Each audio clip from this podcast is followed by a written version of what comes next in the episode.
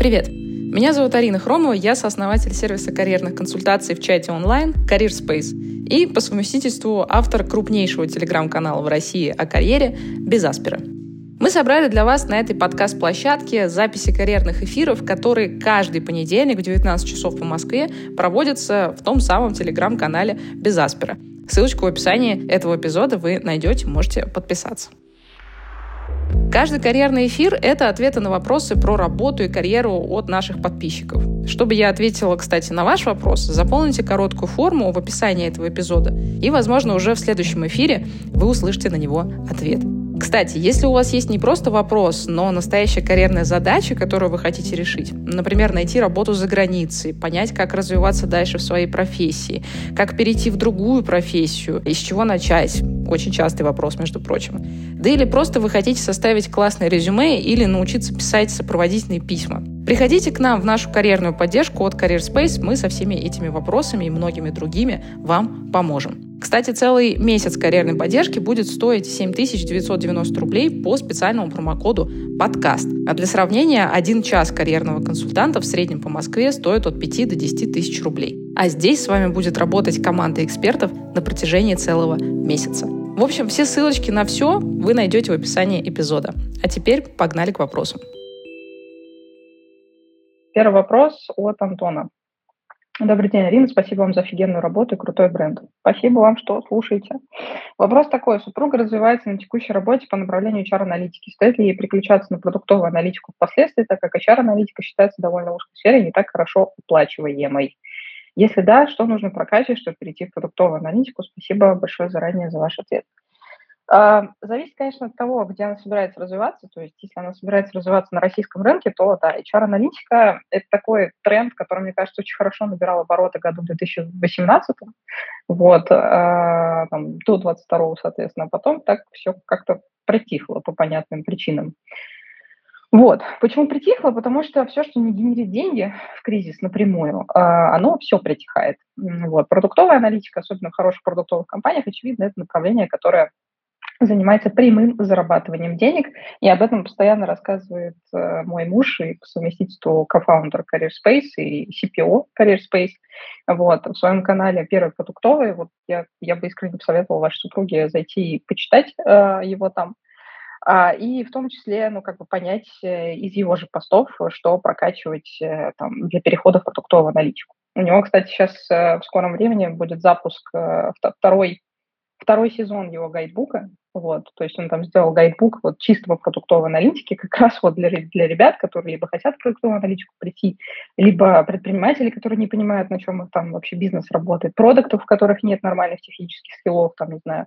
В общем, для всех тех, кто хочет понимать, как работает бизнес и вот э, зарабатывать деньги прям ручками, то есть видеть, как их работа приносит деньги там, в собственную компанию или там в компаниях, в которой они работают. Вот, поэтому я очень вам советую туда сходить. Вот, и там Ярослав, я думаю, ответит э, на вопросы намного лучше. Вот.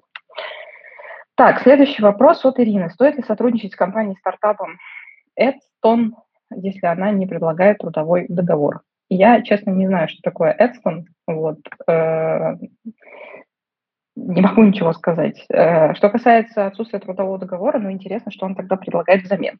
Потому что для стартапов достаточно распространенная практика э, людей устраивать не по трудовому договору, там, а по самозанятости, по ИП, там, по ГПХ еще, еще как-то, но по ГПХ реже, вот, а, потому что, ну, там, потому что просто в России как бы такие кабальные налоги, вне зависимости от того, сколько у тебя компаний находится на рынке, то есть у тебя нет никаких стартап-льгот. У тебя стартап-льготы появляются только если ты э, в Сколково попадаешь, вот там тоже подписываешь определенные обязательства вот, своей кровушкой, и тогда у тебя появляются ну, там, существенные преимущества, в том числе там, по налогам, по взносам и так далее. А если ты как бы, ну, никакой контракт с совестью и со всем остальным не подписываешь, вот, и в Сколково не попадаешь, то ну, платить налоги по той системе, которая у нас есть в стране, когда ты стартап, это кабала. И поэтому, ну, не просто кабала, я просто вообще, ну, то есть э, ну, это, это может понять человек, который вот делал свою компанию. Вот. А, и каждый раз, когда мне кто-то пытается рассказать, какие в России налоги маленькие, я ну, могу искренне там в лицо так по поулыбаться. Вот. Поэтому если как бы, ну, в остальном вас ничего не смущает, то как бы, ну, ИП и прочие истории, которые используют стартапы, ну, это довольно распространенная история, что я могу сказать. Вот, ну, от этого как бы компания хуже не становится, и я могу понять, почему компании так делают. Но если для вас это стоп-фактор, ну, значит, стоп-фактор. Вот как бы все. Хотя, между прочим, с учетом того, какое количество людей сейчас уехало за границей, мне кажется, многие, кто работают на ИП и на самозанятости, не до конца понимают, насколько им повезло, потому что вот эти 30%, которые там платишь, э, потеряв налоговое резидентство, вот, ты как бы платишь не так, что это за тебя компания сверху платит. Нет, как бы ты платишь из собственного кармана. Никто за тебя дополнительные 17% платить не будет. Вот, ты будешь платить ты из э, ну, собственной компенсации, поэтому как бы ты теряешь дополнительно э, существенное количество денег, если находишься за территорией России и ну, не являешься налоговым резидентом. Вот, платишь не 13%, а 30%. А те, кто находится на ИП самозанятости, по крайней мере, пока что, вот, э, они как платили свои там 6%, ну, так и платят, вот. А, ну, вот как-то так. А, следующий вопрос Дмитрия. А, где пройти грамотную профориентацию? Исходно моя родственница, девушка 20 лет, образование колледж, кадастровый инженер, есть навыки продажи и инфо-цыганстве. Забавно.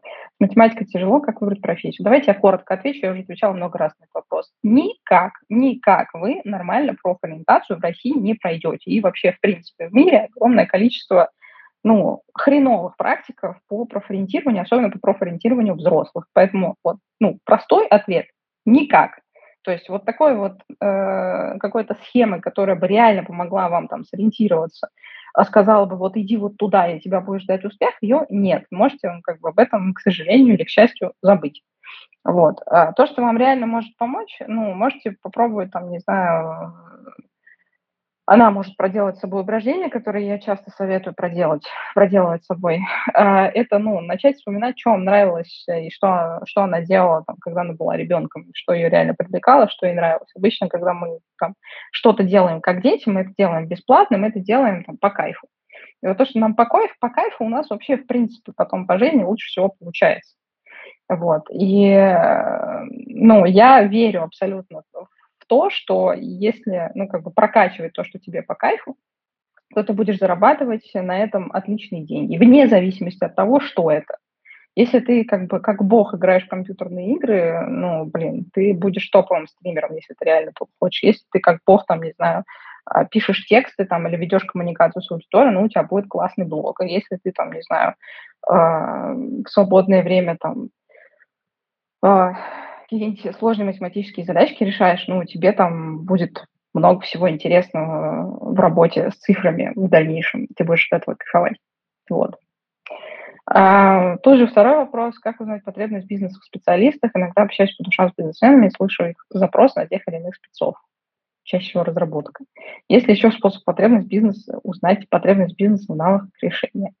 Ну, э, стандартный способ, да, тоже о котором я очень часто говорю. Вам надо ну, то есть не бывает такого, что вот вы познали э, как бы вселенскую мудрость и поняли, вот какие специалисты нужны всем бизнесам на этом свете. Вы можете понять, э, какие специалисты нужны конкретной компании или конкретной индустрии, отрасли, как это сделать. Но для этого вам нужно понимать, на чем работает бизнес, на чем он зарабатывает. А, если вы поймете, на чем зарабатывает конкретный бизнес, вы поймете, какие люди этому бизнесу нужны. Все. Но это тоже о том, я очень много об этом рассказывала на эфирах. Э, для того, чтобы понимать, как вообще устроен бизнес, ну, надо читать про это. А, надо интересоваться разными продуктами, надо учиться смотреть вглубь, надо разбираться в том, какие бизнес-модели существуют на рынке. А, ну, как бы, вот, вот и все. По-другому, ну, скорее всего, вы никак не поймете. Вот. Боюсь, что так. А, следующий вопрос от э, Дмитрия. Добрый день, Арина. На одном из прошлых эфиров была информация о том, что зарабатывать нормальные деньги с нуля можно, уйдя в массовый подбор персонала на фриланс. Сейчас прохожу обучение. Можно ли сделать карьеру и дорасти до HRVP или своего кадрового агентства таким образом, если вообще не из отрасли? Ведь HR сейчас функция, которая не приносит денег бизнесу. Спасибо. Давайте по порядку. А, можно зарабатывать хорошие деньги, уйдя в массовый подбор там, на фриланс или в рекрутинговое агентство. Можно. Э, при этом важно помнить, что вы будете очень много работать, вот, и вам нужно быть, ну, там, профи в своем деле. На самом деле, э, хорошего рекрутера от не очень хорошего рекрутера отличает то, что хороший рекрутер э, понимает, у него, как бы, знаете, как мышечная память, да, он понимает, кого из предыдущих своих проектов можно дернуть из кандидатов на будущий. То есть у него приходит клиент с каким-то запросом, и он вспоминает у себя в голове, а еще лучше где-то там в системе записано, а какие кандидаты у него были на похожих проектах для похожих компаний. И он оттуда смотрит. И таким образом а, он экономит огромное количество времени себе для того, чтобы показать первых кандидатов а, своей, э, ну, своему будущему клиенту, своему там, текущему или будущему клиенту. Что это значит? Так как рекрутинговые агентства, там, фрилансеры в этом бизнесе, они все работают за success fee, да, тоже еще раз об этом рассказывал. То есть никто не платит вам предоплату, все работают по ну, за результат. Соответственно, результат – это когда человек, э, ну, там, вышел на работу. Вот. Соответственно, если вы быстро вытаскиваете людей из своих предыдущих проектов, вспоминаете, кто это, кому можно быстро предложить там, и показать клиенту, вы обыгрываете огромное количество других рекрутеров, которые с большой долей вероятности точно так же пытаются работать с вашим клиентом. Да? То есть вы никогда, вы никогда у вашей компании э, не один или не одна. Вот. А рекрутинговых агентств всегда работает на позиции несколько. А, в отличие от Executive Search, например, кстати. В Executive Search э, все-таки такого уровня позиции, что там не работают люди без предоплаты, они ну, не начнут что-либо делать, пока им что-то не заплатят.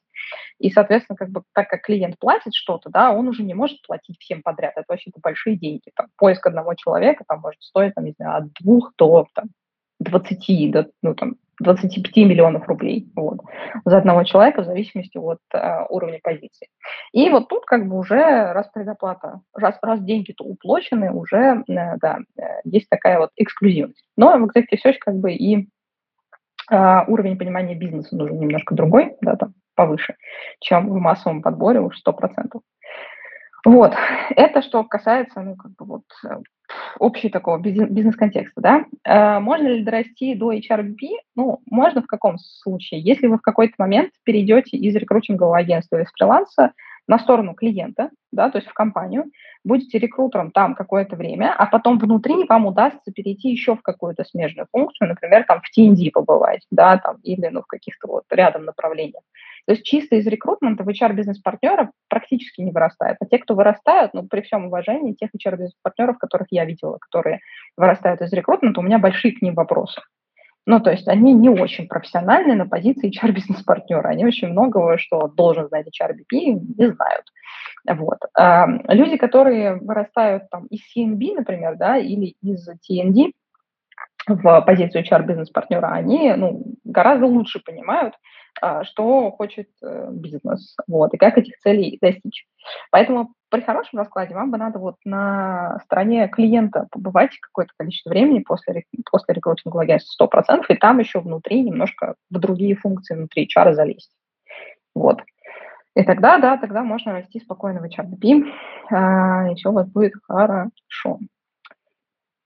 Так, следующий вопрос э, от Кристины. Арина и вся команда Career Space, привет. Думаю одновременно и о смене карьеры, и о переезде. Мне 33 года, из ваших эфиров поняла, что в таком случае лучше это делать через поступление в иностранный университет. Вопрос такой. А как в Европе относятся к таким студентам? Хочу идти на Data Science плюс Artificial Intelligence. Рассматриваю Австрию, Германию, Финляндию. К сожалению, магистратуру не возьму. До этого училась на механике машиностроительном факультете инженер. Вуз Европе котируется, проверила, но не было информатики. То есть только в 37-38 будет закончен университет. Реально будет устроиться, если во время учебы ходить на практике? Ну, я считаю, что прям вот вообще невозможного ничего нет, особенно если а, очень как бы целеустремленно да, задастся этим. И мне очень, например, откликается ваша позиция про то, что вы не боитесь там в 33 года пойти учиться. Мне прям очень откликается, я вас очень за это уважаю. Почему? Потому что э, так как Career Space уже за время существования карьерной поддержки там чуть больше года, через нас прошло уже вообще-то больше там, не знаю, почти несколько, ну там несколько тысяч человек, если крупнее, там две тысячи человек, больше двух тысяч, наверное, уже. Вот. А, и мы видим очень разных людей. вот. И мы видим таких людей с таким опломбом просто, которые, ну, простите, работали в таких компаниях. У меня вот просто э, не повернется язык назвать их вообще компаниями. Это вот просто шайка-лейка какая-то. Но при этом, когда ты пытаешься им помочь, пытаешься рассказать там про то, э, какие варианты могут быть для релокации, хотя для них, вот простите меня, пожалуйста, для этих людей вообще вариантов релокации нет. Вот просто крест можно поставить. Но это всегда такой опломб, это всегда такое самомнение. Меня это удивляет. Ребята, я хочу вашу самооценку. Я мечтаю о такой самооценке, реально. Проработать всю свою жизнь в каком-то говномаше, потом прийти и сказать, ну, я же в Европе нужен вообще, да, меня же там ждут. Ну, конечно.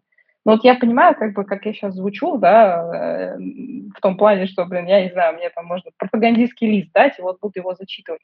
Ну, блин, ну реально так, ну не весь опыт релацируемый. То, что у вас было в России, особенно если это были там хреновые какие-то компании, ну, извините, ну нахрен они никому не вперлись там. И как бы есть, ну, как бы другие способы релокации, давайте на них тоже смотреть.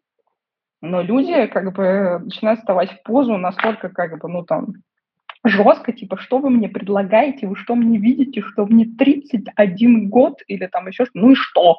В Италии ты школьница в 31 год, ну что? Что могу тебе сказать? Поэтому, возвращаясь к вашему кейсу, у меня прям к вам, Кристина, большое уважение, вы прям молодец, что вы этого не боитесь. И в целом, как бы э, в направлении там data science, artificial intelligence, э, это, ну, во многом ресерчерское направление. И, например, я не думаю, что э, это будет какая-то Э, сногсшибательная карьера там в топ-менеджера, да, но вы абсолютно там точно э, при большом прикладывании усилий сможете найти, ну, там, работу э, после обучения, сможете там зацепиться за нее э, и спокойно расти там в экспертном треке и зарабатывать хорошие деньги. Вот, то есть я в это верю, вот в том направлении, про которое вы говорите.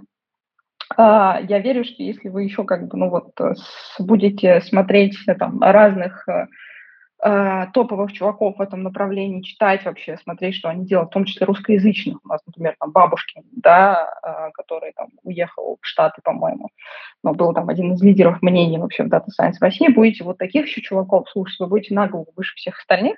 Ну, ничего страшного, как бы в 37, там, не знаю, в Европе только жизнь начинается. Все будет нормально. Вот, просто не будет, но как бы будет нормально. Я в вас верю, большое вам в этом деле удачи. Вот. Посылайте в жопу всех, кто вам будет говорить, что в 30 чем-то лет все, жизнь заканчивается. Она, может, и заканчивается близко к этому возрасту, но не в Европе, вот, а в России. В Европе с этим, с этим как бы, ну, все хорошо. Если вы нормально себя оцениваете, здраво оцените свои силы, то у вас тоже все будет хорошо.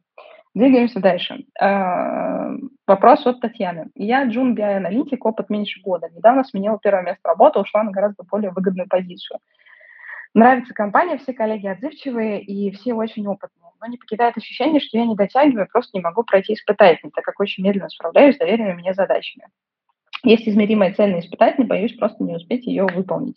Как адекватно оценивать свои риски, свое соответствие вакансии и должности в таких ситуациях? Ну, слушайте, выглядит, как вы себя очень сильно накручиваете, то есть, ну, как бы делаете то, что должно, дальше будь как будет, да, ну, делайте максимально все, что от вас требуется, там, если, если у вас есть там KPI, ну, очевидно, хорошо бы к ним как бы приблизиться и выполнить их 100%.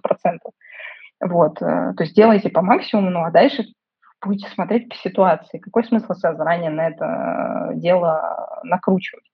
Это, во-первых. Во-вторых, ощущение, которое может складываться у вас, может абсолютно не совпадать с тем ощущением, которое реально испытывают там люди, работающие с вами. Я точно могу это сказать. Есть огромное количество людей, опять же, это моя любимая группа людей, которые ничего в этой жизни не сделала, вот, всю жизнь какой-то херней занималась, вот, но при этом самомнение просто невероятное. При этом есть огромное количество очень умных, толковых ребят, а, которые там получают ниже рынка, которые все время в себе сомневаются, которые все время да, обучаются, что-то где-то смотрят и так далее. И, ну, они все время думают, что им чего-то не хватает, хотя им хватает всего. Вот особенно вот по сравнению с вот этими людьми, которые, знаете, вот э, мне кажется, есть какая-то категория людей, она когда в своей жизни начинает зарабатывать 200 тысяч рублей, им кажется, что они становятся просто богами этого мира, вот, и, ну, знаете, когда там есть поговорка какая-то, там, посмотри на человека, как он общается там с обслуживающим персоналом, ну и вообще как бы с любыми людьми, которые там стоят чуть ниже его по какой-то там социальной иерархии, и тебе все про этого человека станет понятно. Вот абсолютно точно так, абсолютно. Вот. Здесь, ну, как бы у вас, мне кажется, у меня складывается ощущение, что с вами все в порядке, с вами все хорошо. Продолжайте дальше фигачить, э, все будет классно. Ну, как бы, если даже под конец испытательного срока там что-то не сложится, там еще как-то, это бывает, это нормально, ничего страшного. А, даже если вы там по какой-то причине расстанетесь с этой компанией, ну, найдете новое место, все будет хорошо. Одно то, что вы как бы об этом задумываетесь, уже делает из вас очень крутого специалиста там, значительное количество людей никогда в жизни вообще не задумываются о том, что они э, последние несколько лет там, или вообще всю свою жизнь делали какую-то ересь. Ну, вот. Так что удачи вам, все будет нормально. Так, следующий вопрос э, от Адель. Арина, привет, спасибо за ваш труд, ваши эфиры дают огромную пользу. Спасибо, что слушаете. Сейчас работаю продюсером образовательных курсов, учусь на четвертом курсе, думаю о релокации. В связи с этим рассматриваю смену карьерного пути, интереснее всего выглядит роль UX-дизайнера слэш-исследователя. Насколько релацируема профессия или можете вы посоветовать что-то другое? Не хочу уходить совсем в разработку, хотя понимаю, что с ней переехать проще. Мне интереснее работать с людьми, чем с данными, поэтому смотрю UX. Рассматриваю вариант релокации через магистратуру. Какое направление магии было бы полезнее для такой карьеры? Так, ну смотрите, во-первых, у вас несколько вариантов для релокации появляется, да, то есть, ну, магистратура – это окей, хорошо, вполне себе вариант, особенно для там, молодых специалистов, мы очень часто предлагаем такой вариант, он хорошо работает, прям cool. А, можно смотреть. Есть как бы другой вариант, да, то есть вы можете не поступать в магистратуру, вы можете начать работать в России по этому направлению, э, проработать здесь где-то какое-то количество лет, примерно такое же, как вы потратите на магистратуру в другой стране, там 3-4 года где-то, ну, побольше получается, ладно, согласна, и потом переезжать. И у первого и второго варианта есть свои кучи плюсов и минусов, я сейчас не буду на этом останавливаться, но глобально есть как бы вот такой вариант, есть другой вариант. Что касается, в принципе, направления UX, э, скажу крамольную вещь, люди, которые хотят работать с людьми, они просто не знают, что такое работать с людьми на самом деле. Или они никогда этого не делали, вот, или они забыли, что это такое. Потому что все люди, которые поработали с людьми в своей жизни, они хотят запереться в своем кабинетике, вот, чтобы никогда в жизни их никто больше не трогал. Вот. А, настолько как бы, работа с людьми, она вообще выматывает и истощает. Что касается UX направления в целом, я просто не могу сказать, что это э, про работу с людьми. Это по большей части на самом деле про, ну, как бы про работу с теми же цифрами, только Э, только в другом профиле. То есть это про работу с интерфейсами, это про работу с пользовательским опытом. Ну, у вас будут какие-то там каздевы, там еще что-то, хотя не факт, что в той компании, куда вы попадете, вы какие дизайн будете проводить КСД, вообще не факт. Вот. Если ты UX-исследователь, прям исследователь, направление которого в России практически нет, за рубежом оно побольше, в России его нет вообще. Да, окей, там побольше всякого общения и вот этого всего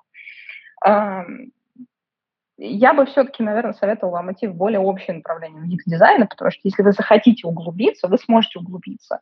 А вот из UX-исследований потом э, в UX-дизайн перейти будет намного сложнее. Поэтому я бы советовала выбирать более общее направление, дальше от него уже отпочковываться.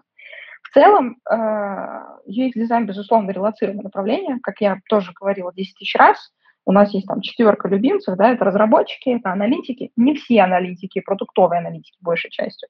Это UX-дизайнеры, это тестировщики, это вот четверка, которая отлично релацирует. Со всеми остальными есть нюансы, в некоторых направлениях большие нюансы. Вот. Надеюсь, э, ответила на ваш вопрос. Так, э, следующий вопрос от Андрея. Добрый день, мое имя Андрей, 40 лет, в моем опыте работы интернет-маркетинг. Последние три месяца работы со сроком менее года. В первом месяце обсуждали с руководством повышение через год, но вернулся человек из декрета на планируемое место, и мне отказали. Из второго места меня к себе позвал бывший руководитель, который изначально брал, э, он пришел в другую компанию, позвал к себе. В итоге резюме выглядит так себе, с постоянной сменой работы. Как улучшить резюме в глазах HR? Возможно, в самом резюме по каждому месту работы имеет смысл описать причину смены работы, причину ухода. Спасибо. Ну, смотрите, глобально в резюме не очень принято э, писать причину ухода. Ну, то есть, как бы в некоторых ситуациях это можно делать, но это не лучший вариант. Э, лучше уж, если вы хотите так сделать, сделать это в сопроводительном письме. Это первое. Второе. Ну, резюме я его не вижу, поэтому я не могу сказать, но какие-то места работы наверняка можно там как-то объединить. Да, это будет как бы не совсем так, видимо, как соответствует трудовая книжка, но ваша задача э, Ваша задача пройти скрининг прежде всего. Если вы понимаете, что вот эти вот три места работы по году, они мешают это сделать, ну, надо что-то с этим делать. Вот. Я не за то, чтобы врать в резюме, но я за то, чтобы его немножко оптимизировать. Вот. Мы в карьерной поддержке там разные инструменты используем для того, чтобы это оптимизировать правильным образом.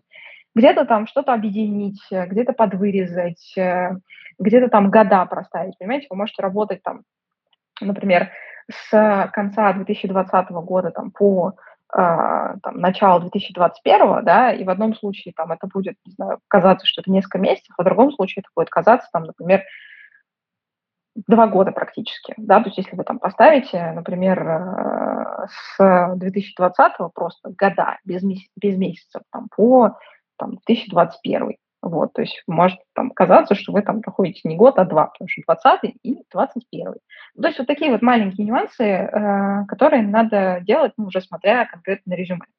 Но очень хорошо, что вы понимаете, что от этого может быть проблема, потому что гораздо хуже, э, когда люди такие, ну а что, у меня было 10 мест работы за последние 8 лет, ничего страшного, я вообще искал себя. Блин, чувак, вопросов ноль, когда тебе 19, и даже когда тебе 25 ты просто можешь половину своего опыта убрать, и никто никогда не увидит, что у тебя этот опыт был.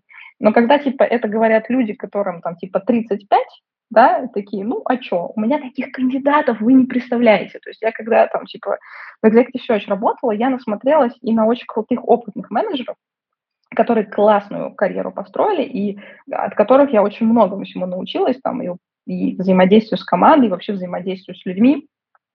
И было большое количество примеров очень молодых менеджеров, которым повезло оказаться на правильной должности, в правильное место, в правильное время. И так вышло, что я до сих пор э, вижу, что с ними происходит в запрещенной социальной сети на территории РФ под названием Facebook. И, ну, как бы то, что с ними происходит, меня вообще не радует. То есть я понимала, что это будет с ними происходить еще тогда, но кто я была такая, да, для того, чтобы предостеречь человека от такого количества переходов, которые он делал. В результате, ну, как бы, они все большей части бегают за деньгами, переходят из одного места на другое спустя полгода, и каждый их переход – это компания хуже предыдущей. То есть они бегут за деньгами, переходят в откровенное говно, простите. И в конечном итоге, когда они хотят вернуться во что-то нормальное, у них 10 мест работы вот с последние там 5-8 лет, они такие, а что меня обратно в международные FMCG не берут? Я ж такой хороший чувак. Ты до этого работал в какой-то просто херне. Ты побегал там по гэмблингу, побегал там по бейтингу в какой-то сомнительной крипте, крипте, которая была откровенно скам, в микрофинансовых организациях, и теперь ты такой, ну, я хочу обратно в международный маркетинг. Ну, это, блин, это провал. Поэтому очень круто, что вы как бы это понимаете, и, ну, а, я думаю, что до этого у вас карьера все было нормально, это поправимо, ничего страшного в этом нет, с этим можно работать. Вот. Надеюсь, что мои слова вас немножко успокоят. Следующий вопрос от Алексея. При заполнении сопроводительного компания просит ответить на вопрос. Какого обучения вам не хватает для того, чтобы стать экспертом в пунктах требований к вакансии? На что направлен такой вопрос? Ну, слушайте, я не знаю, как бы я не работаю в этой компании, я могу только предположить, да, что такой вопрос может быть направлен там на две вещи первое, чтобы заранее понять, какие у вас могут быть ну, недостатки в знаниях каких-то, да, в каких-то там, не знаю, хард-навыках, э, в каких-то софт-навыках, может быть, вы там где-то людьми не управляли, они ищут менеджера, при этом по всем хард-навыкам вы там абсолютно подходите. Вот, то есть первое для того, чтобы понять, где у вас могут быть гэпы, и в этом нет ничего плохого. То есть если человек на 100% подходит под вакансию, на мой взгляд, это плохо, потому что э, он полностью дублирует свой предыдущий опыт, и ему негде здесь развиваться. А когда человеку негде развиваться, он начинает стагнировать. И как бы компания вместе с ним в текущей функции тоже начинает стагнировать. Поэтому идеально это когда там, человек совпадает на 80% под вакансию. Там, и 20% это для него так называемый там, карьерный челлендж. А второй вопрос, второй момент, почему они могут задавать этот а, вопрос, а, может быть, они хотят заранее помочь, заранее ну, помочь, заранее понять, может быть, а, там, обладают ли они какими-то ресурсами, чтобы ну, если компания какая-то сверхосознанная, да, обладают ли они какими-то ресурсами, а, чтобы вам это обучение восполнить, вот, и вообще хотят понять, насколько здраво вы оцениваете себя как э, специалиста. То есть, если вы ответите, я там эксперт во всем, вот я вам не советую так отвечать, это плохо. Ну, то есть, э, они, наверное, тестируют э, еще какую-то здравую самооценку, вот, да, что человек вообще что-то может не знать потому что с э, высокомерным э, как бы всезнайкой тоже никто особо работать не хочет. Вот. Вот мои предположения такие. Следующий вопрос от Ольги. Арина, здравствуйте. Подскажите, пожалуйста, какие возможны карьерные треки после прохождения стажировки по направлению Conversion Rate Optimization в IT-компании? Спасибо. Слушайте, Ольга, если честно, я впервые слышу о таком направлении, как о направлении. То есть, ну, как бы, эм, мне кажется, это что-то узкое, без дополнительной информации мне будет очень сложно сказать. Ну, то есть из того, что написано, там, Conversion Rate Optimization, это звучит вообще как э, какая-то, какое-то ну, поднаправление маленькое в маркетинге э, или там в продуктовом маркетинге или там в продуктовой аналитике. Из чего я могу сделать потенциальный вывод, что вот развитие может быть вот в этих вот там двух-трех направлениях. Но глобально я первый раз слышу про направление стажировки именно как направление conversion rate optimization. Это что-то очень узкое. Поэтому шире ответить, к сожалению, не могу. Так, следующий вопрос а, от Юры. Добрый день. А, достаточно давно работаю в крупной нефтяной компании в стратегии управления портфелем. Еще работу в Европе, есть разрешение на работу, пока не особо успешно. Сложилось впечатление, что лучший вариант такой ситуации сосредоточиться на подготовке к собеседованию в консалтинге Big 3. Так ли это или упускаю какие-то варианты? Спасибо. А, ну, мы вообще во многом долго говорим о том, что а, переезд там, в нефтянке э, в любой функции это довольно сложно только если вы не прям какой-то хардовый инженер, вот, э, который там либо руками очень много делает, либо у которого есть опыт в каком-то совместном предприятии международным а на территории РФ. И тоже максимально технической специальности. И то просто не будет, будет просто чуть, чуть попроще, чем всем остальным. А в вашем случае а, заход через консалтинг – это хороший заход, и мы тоже многим нашим клиентам, которые приходят, это как часть а, стратегии расписываем.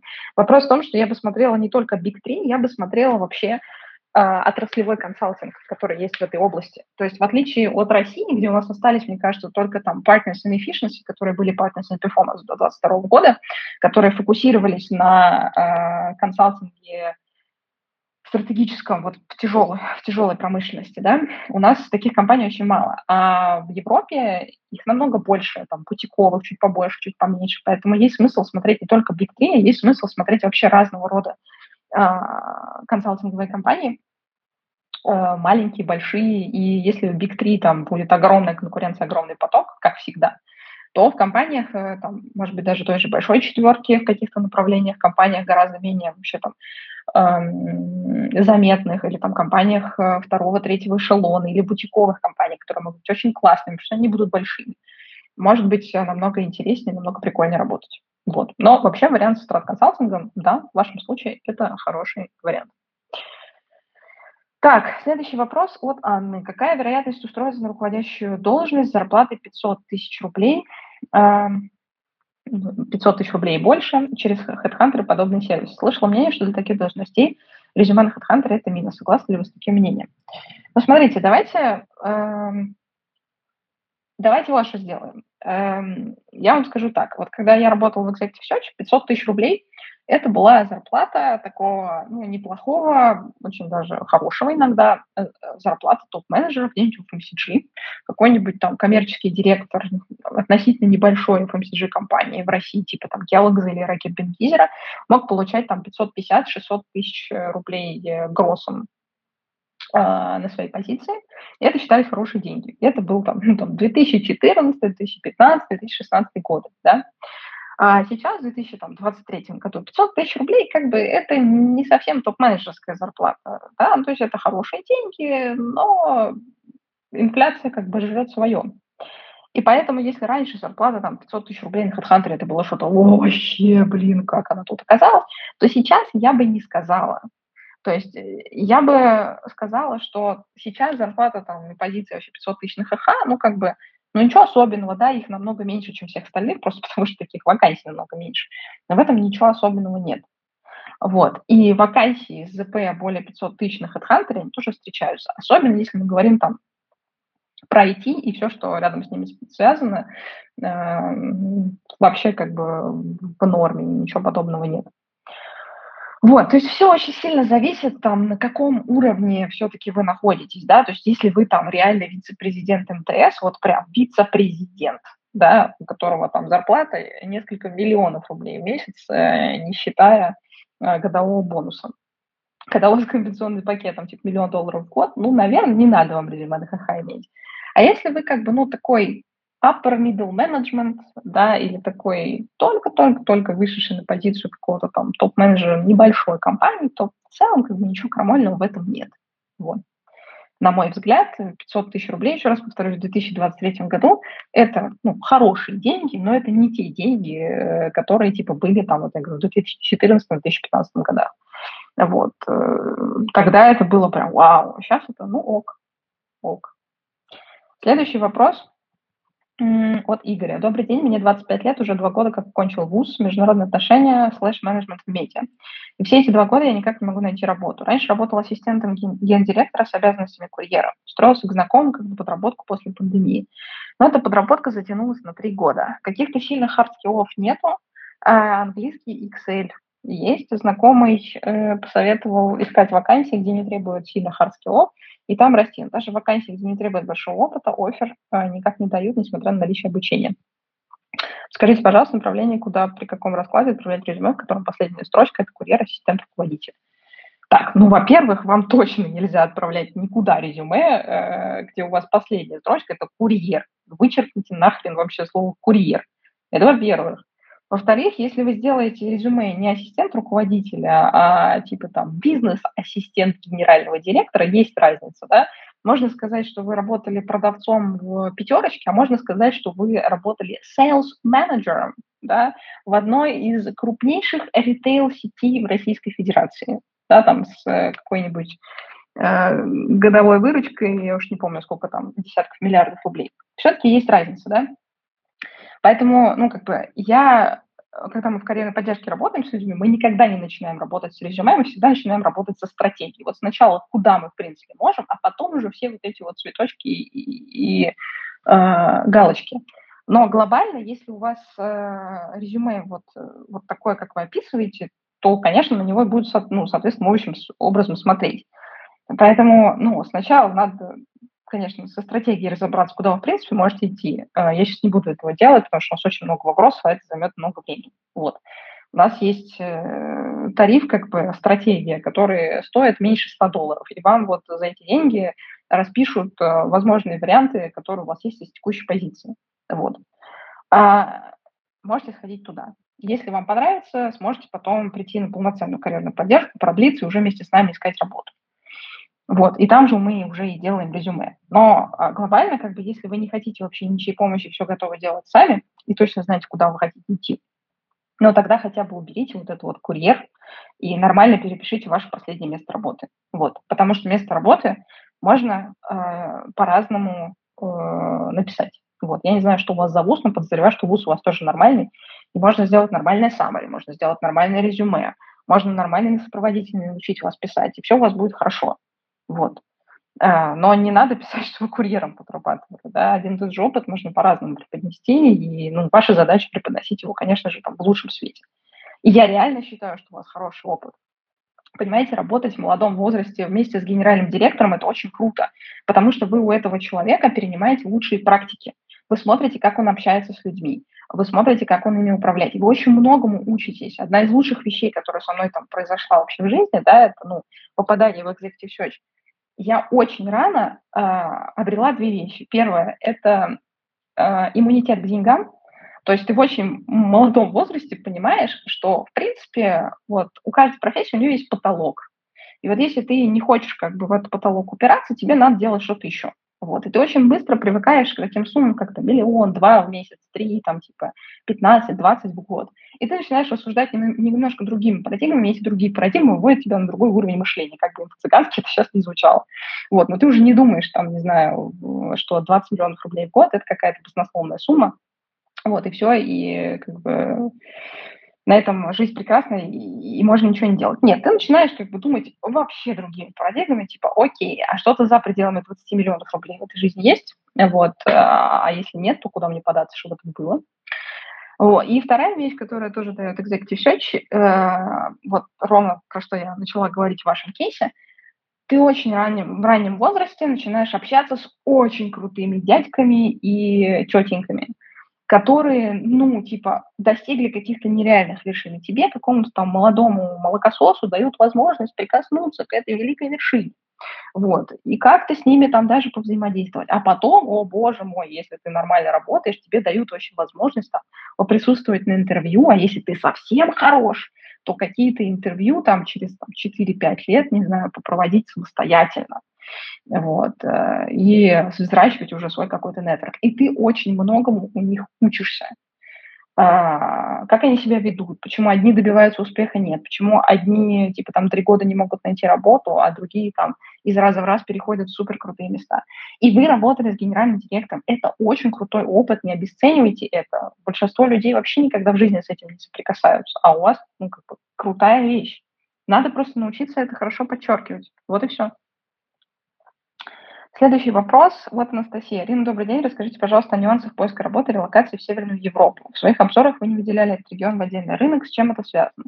Размер, слэш, сложность входа? Спасибо. Ну, смотрите, Северная Европа э, это не очень большой кластер стран, на мой взгляд, да, то есть это у нас там Швеция, Финляндия, Норвегия, ну что-то еще, наверное, да. Э, глобально ну, там, Нидерланды, может быть, туда-сюда.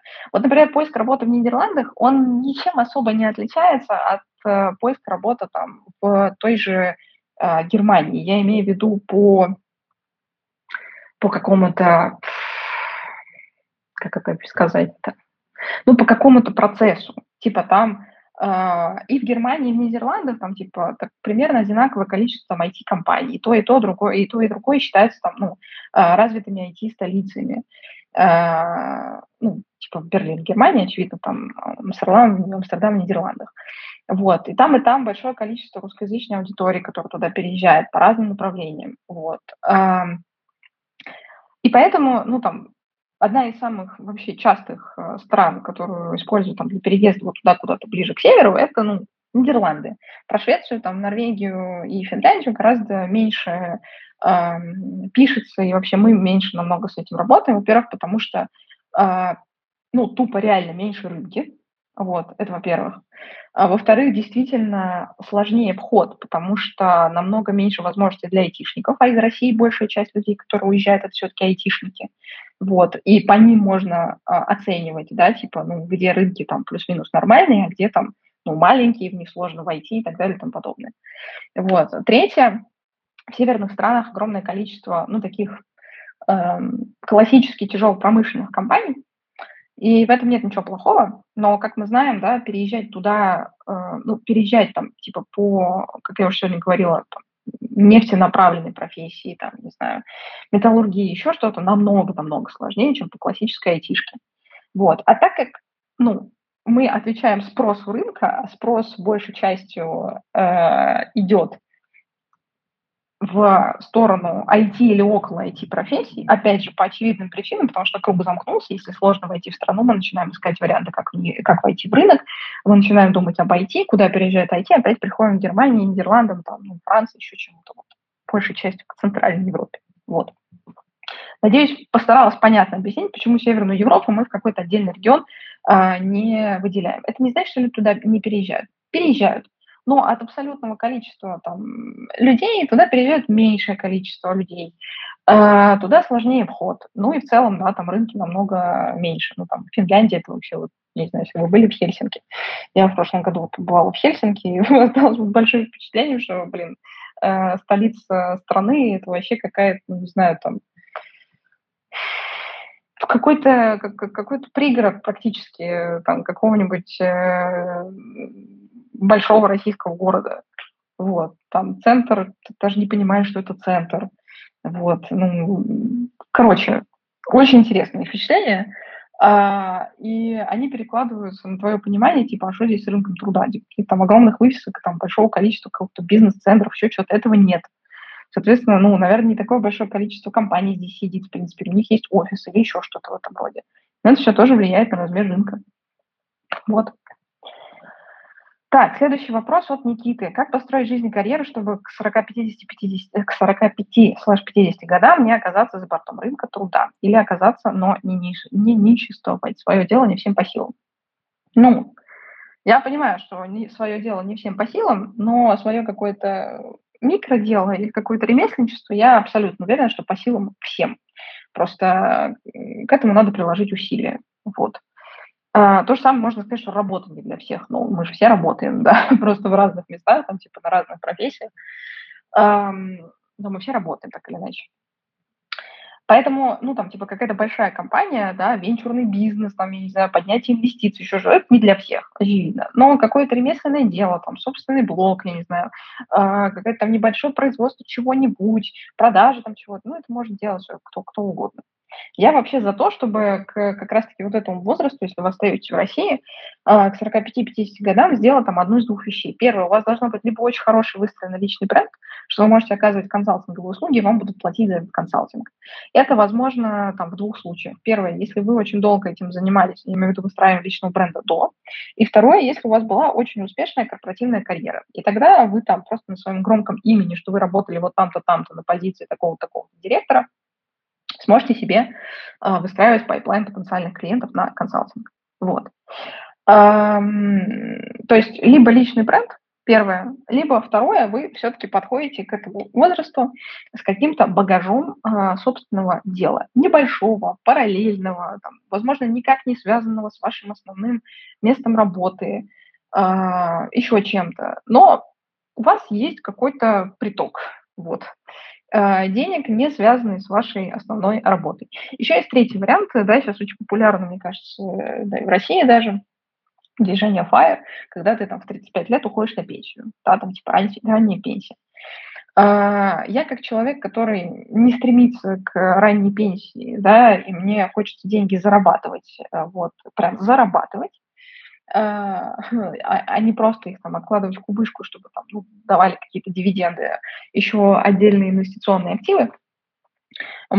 Я как бы не, не углублялась в это, но исходя из тех людей, которые этим там прям увлекаются, если вы зарабатываете деньги, зарабатываете вменяемое количество, не сильно тратитесь на свою жизнь, не как бы не в лакшери-системе вы там э, живете налево-направо, там роликсы не покупаете, вы откладываете все в кубышку, и из этой кубышки дальше распределяете по разным активам.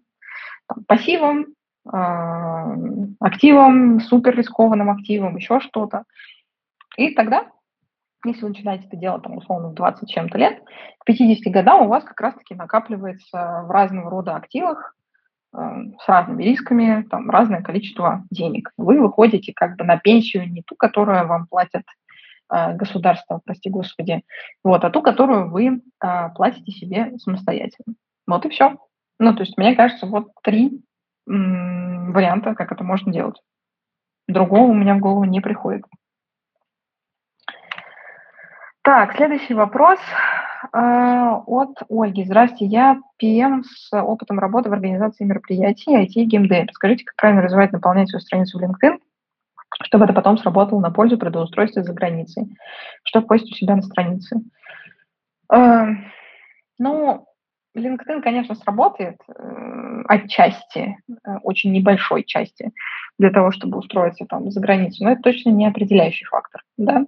У вас просто должен быть он нормально заполнен, то есть у вас должны быть все ваши места работы со всеми там вашими э, достижениями в цифрах описаны, там, с описанием компании, если непонятно, чем компания занималась, с summary, да, с блоком, кто вы и чего вы в этой жизни ищете. Дальше, ну, как бы по желанию, вы можете писать какие-то посты на вашу профессиональную тему, очевидно.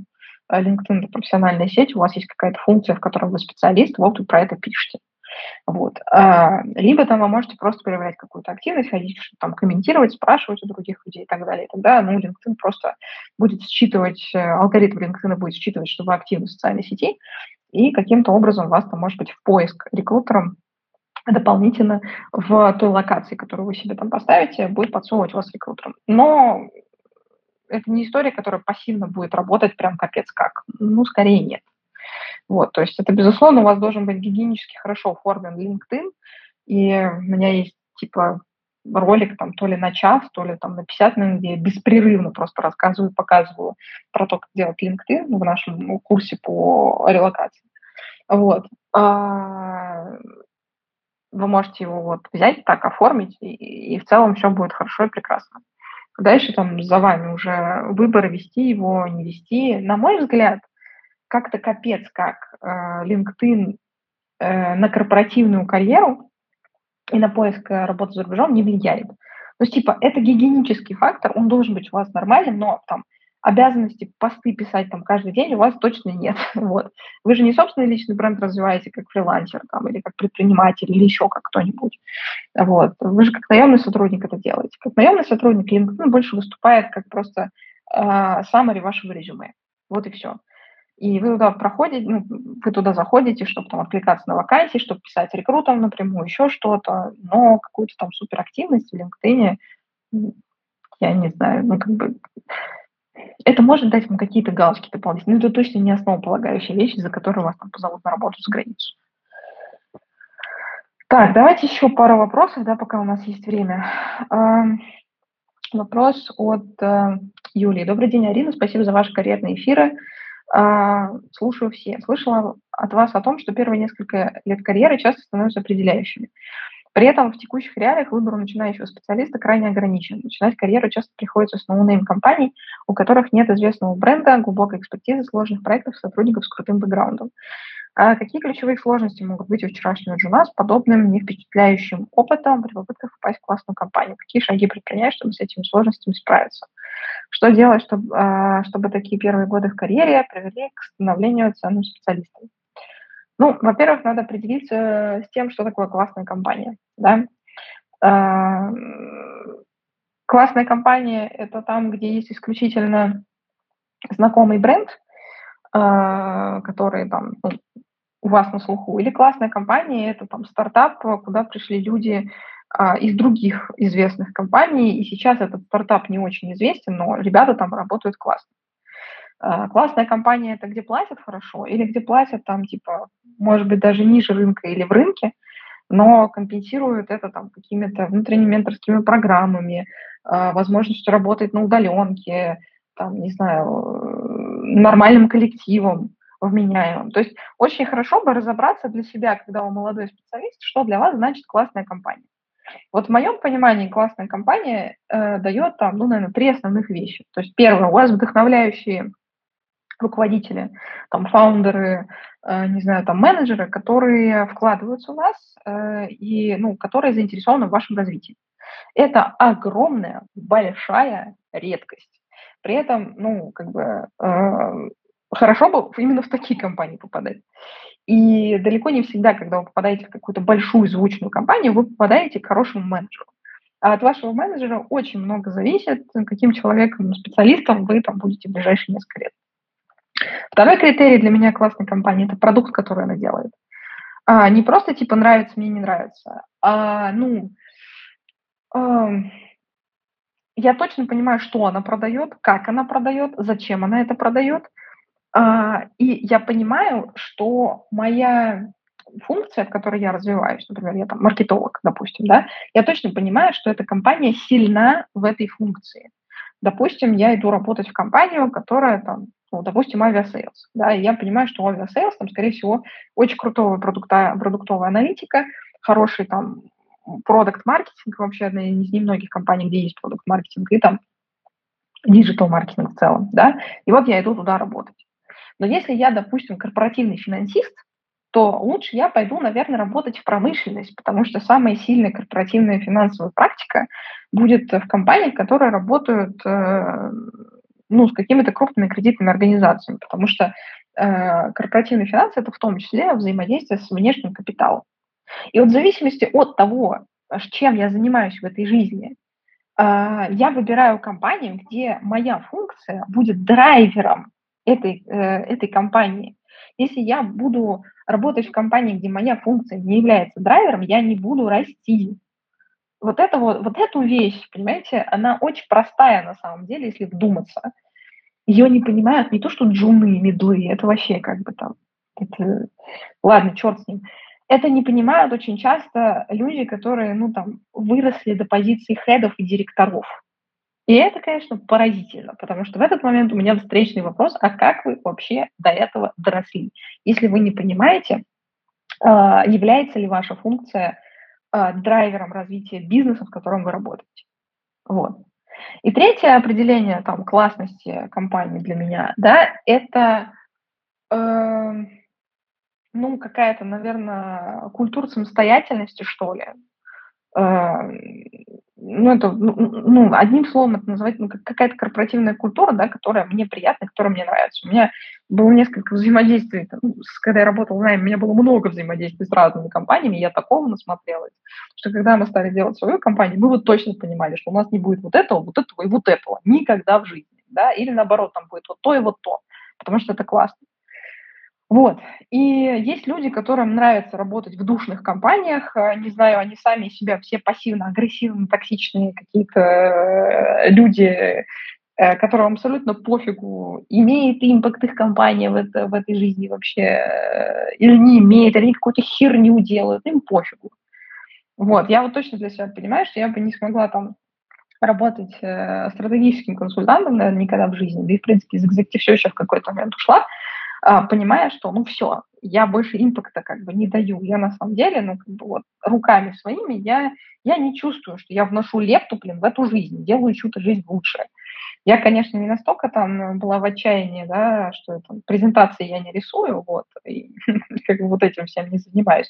Но, тем не менее, я себя поймала там на мысли, что, ну, все, кажется, вот надо идти делать свое, потому что вот тут я вижу импакт, а вот тут я вообще его не вижу.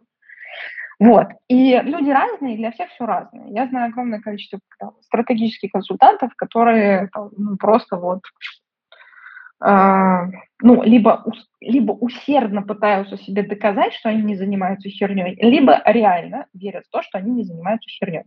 Но просто я не очень верю, как можно, э, не понимаю, точнее, как можно верить в то, что ты не занимаешься херней, когда ты делаешь проект, потом тебе пожимают руку, и при тебе же твой проект запихивают в там, дальний какой-нибудь угол стола и говорят, ну все, спасибо за твою работу. Ты понимаешь, что то, что ты сделал, ну, то, что ты потратил там, последние свои полгода жизни, может быть, год, это просто никогда ну, нигде не реализуется. Ну как после этого вообще можно не впасть в депрессию? Не знаю. Вот. Поэтому, мне кажется, на самом деле, в том числе консультантов отвлекают там ну, каким-то количеством вменяемых денег, хотя, опять же, в пересчете на количество часов, которые они занимаются этим, это невменяемые деньги. Это маленькие деньги, друзья мои. Вот. Но они как-то себя пытаются этим а, успокаивать. Вот, к чему я это все говорила? К третьему пункту, что мне важно там, в классности компании, да, чтобы она влияние какое-то оказывала на этот мир, и чтобы я был причастен к этому влиянию. Вот я в Career Space э, вижу, да, как мы типа там десяткам, э, я думаю, скоро мы выйдем, ну, реально на уровень типа сотен э, людей в месяц, помогаем находить работу. То есть сейчас у нас там десятки офферов, э, ну, там, может быть, это, не знаю, там 50, может быть, там 60 офферов в месяц. Вот, я думаю, что скоро мы выйдем там типа на сотни, компания растет. А, я понимаю, что вот люди без нас не могли найти работу, а теперь, блин, они могут. Я прихожу в какой-то там, я не знаю, э, салон красоты э, в Белграде, где работают э, там русскоязычные женщины, которые записывают меня, простите, на ноготочки, простите за это как бы рассказ, но это жизнь, вот записывают меня на ноготочки, я прихожу к ним, вот, они видят мой профиль там в запрещенном инстаграме, говорят, а вы типа вот там кофаундер Career Space? Я говорю, ну да, прикольно, что вы компанию знаете. А я типа там у вас работу через вас нашла, типа, или у меня там муж работу через вас нашел, или у меня там двоюродная сестра там что-нибудь, или я там каждый день ваши рилзы смотрю, я такая, о, прикольно. И когда это начинает происходить, типа, там, не раз в месяц, там, а раз в неделю или практически каждый день, ты такой, о, блин, наверное, я что-то в этой жизни делаю правильно наверное, какой-то импакт я, блин, создаю, а не просто какой-то херней занимаюсь. И что самое прикольное, что каждый участник моей команды на себе это ощущает. То есть э, э практически каждому человеку, который работает в Career Space, хотя бы раз в жизни приходили другие люди и говорили, ты в Career Space работаешь, ни хрена себе. И вот в этот момент я такая, да, вот я что-то в этой жизни, наверное, понимаю, и что-то я могу в этой жизни делать. Вот на этой замечательной оптимистичной ноте мы закончим наш сегодняшний эфир. Вот, а Юля, я надеюсь, что э, я ответила на ваш вопрос. Напоминаю, что если у вас есть какая-то э, карьерная задача, которую вы хотите решить, вы можете прийти к нам в карьерную поддержку, оставить там заявку. Если мы сможем помочь, мы поможем. Если как бы вы не наш профиль по какой-то причине, или мы понимаем, что мы не сможем дать вам то, что вы хотите, мы как бы вам не поможем, и вы просто ну, ну, не будете оплачивать услугу. Вот. с вами была я, Арина Хромова, сооснователь Career Space, сервис карьерной консультации в чате онлайн. Хорошего вам вечера понедельника, отличной, продуктивной летней недели. Пока-пока.